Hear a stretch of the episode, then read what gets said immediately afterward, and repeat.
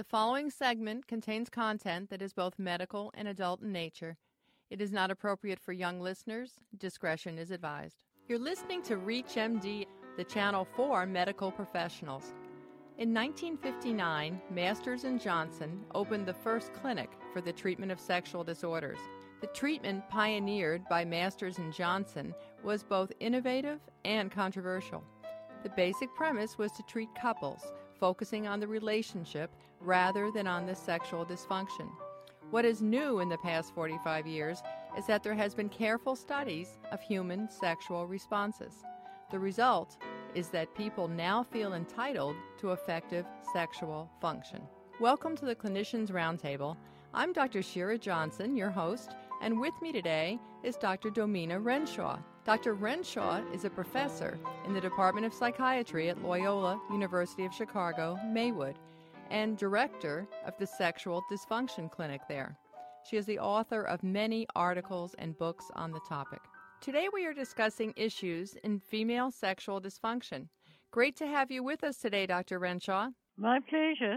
You know, there's been relatively little discussion of female sexual dysfunction in the media or even in the literature these past years. Why is that? Because we've had so little real research on this topic. We've had lots of peculiar headlines. There was a time when we had the G spot and everybody was looking for this G spot, which we haven't found at Loyola. We're looking for it from gynae, urology, surgery everywhere. We haven't found it. And it's been uh, really a controversial area. Then someone will come up with a sudden new aphrodisiac and people will call in and say, is there really an aphrodisiac? And we don't have one. And the research is both difficult and expensive, and there are very few grants that give money for studying sexuality in general, but there certainly has been much more research by urology clinicians than there has been by gynae clinicians on the sexual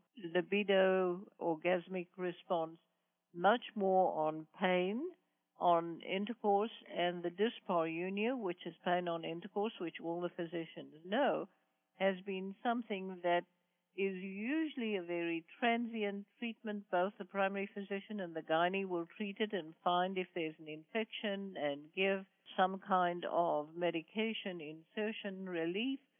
But when there is question of orgasmic response, they shrug and send them to someone who's working in sex therapy. But you know, men have Viagra. Why is there no Viagra for women?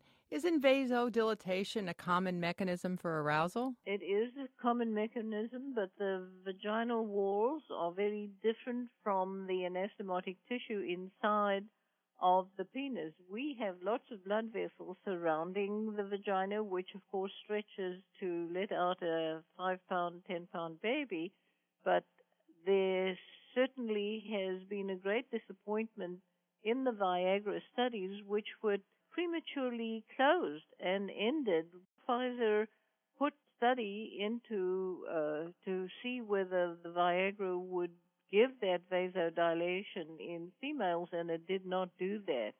So that attempted study has long ago closed and not yielded enough positive results if a woman is told this is going to work out, and I had one such lady who took her husband's Viagra when it came out in 1998 and then said, I had the best orgasm I've ever had in my life. That sentence made Time magazine and all kinds of people came looking for this, but it was just a placebo response, the excitement of thinking this was going to help me. You know, you've treated over 6,000 couples, correct? That's right. Or more? 3,000 couples I had 6,000 people. people. At the Loyola Sex Clinic. That's correct. Between 1972 and the present. That's right. What brings women in to ask for help? The biggest one is when they have persistent pain on intercourse, and some of them come in because they have no desire. And right now, which is part of the last seven or eight years,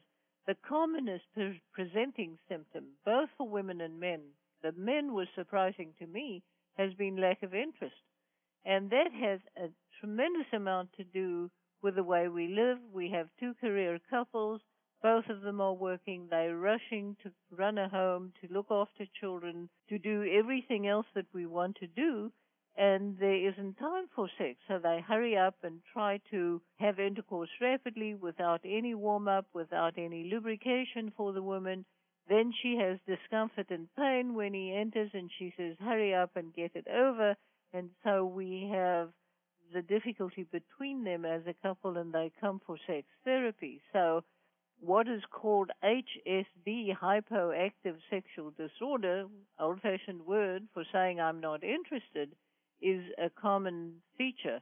When I mentioned that the surprise was that we had males, and the first male came in 1972, young man who was teaching gym in a school.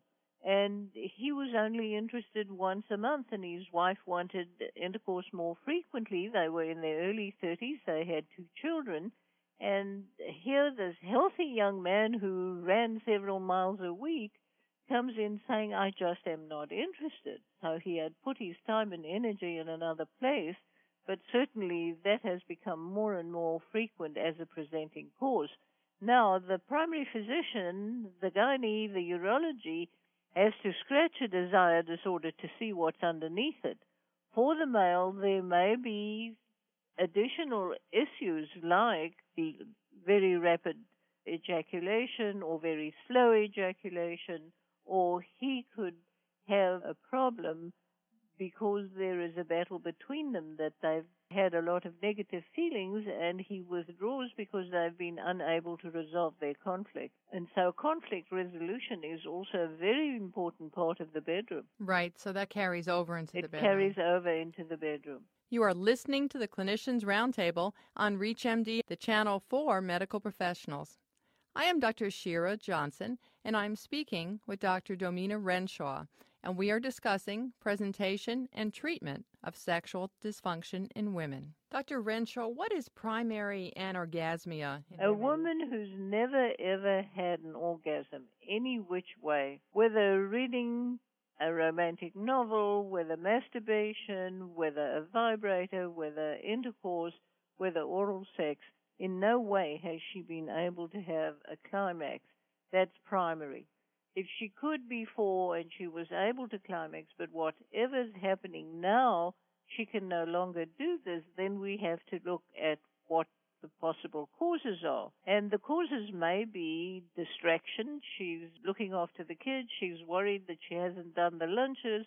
A thousand things get in the way and she's now not able to have a climax because she's distracted. Another factor can be if he's coercive and she's not in the mood, but he insists, and then it's conflict between them that we need to look at. What path do you pursue when a woman says she just has no interest in sex?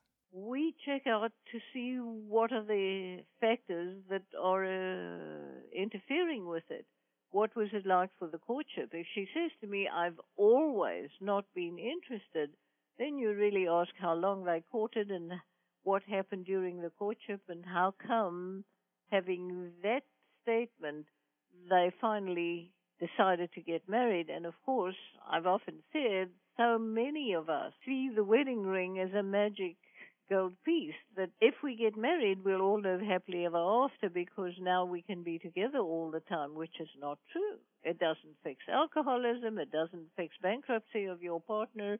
If he's not working and you feel that you're carrying the load of two jobs, both a job and at home because he's watching ball games, then we have to look at the other factors that are in the picture. The psychosocial and interaction right. and relationship but issues. But we also have to check out the physical factors. If she's just recovering from chemotherapy, and we get many patients who have had cancer treatment, and there is scarring, and they may have uh, had radiotherapy, which can be a factor, and she needs some months and time to recover from that.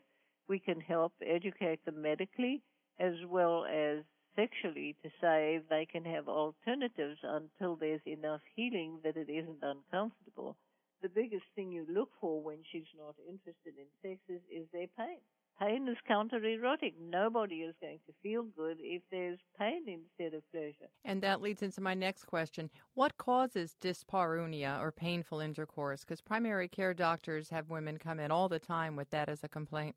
It's a very frequent complaint, and there are many vaginitis factors that are chronic and need to be checked, may need a culture, may need the appropriate medication for it and so that's an important one to check. If there's local inflammation, that's usually pretty easy to diagnose for all of the physicians who are going to check her out because that may take seven days, 14 days until it clears up. If she's pregnant, newly pregnant, she may be very, very worried about having intercourse during pregnancy. It's one of the old stereotypes that that may cause harm to the baby. It does not unless she's bleeding. There's no contraindication for stopping intercourse during pregnancy. You cannot get more pregnant than pregnant, so the husband also needs to be checked or her partner. Some men are very uncomfortable. We've had several men say it's like there's another person. Well, we were all once in uterus, and I am sure the whole world doesn't stop having intercourse because mom's pregnant, and so we need to discuss those issues, and many of the stereotypes get in the way. Tell me, are women more reluctant to talk about their sexual complaints or symptoms than men are? It depends. I see a lot more men just because so many urologists or family physicians don't spend any length of time in the hurry up medical culture that we have now. It's 10 minutes, 15 minutes next patient.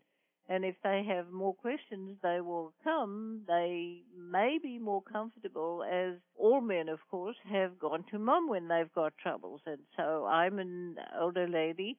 They may see me as comfortable to discuss their problems, but some of them will be uncomfortable with that. I have to reassure them and to listen a little more carefully to make them feel more comfortable.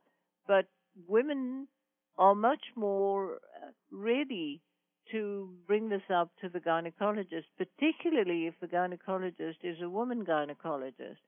Some of them will, of course, depending on their religious background, not want to go to a male gynecologist, and so they will select a, a woman and tell the troubles not only of themselves but their husband and their children I have many women who make the first complaint about the husband's symptom to their doctor, and then the physician might have to send them both to get counseling together.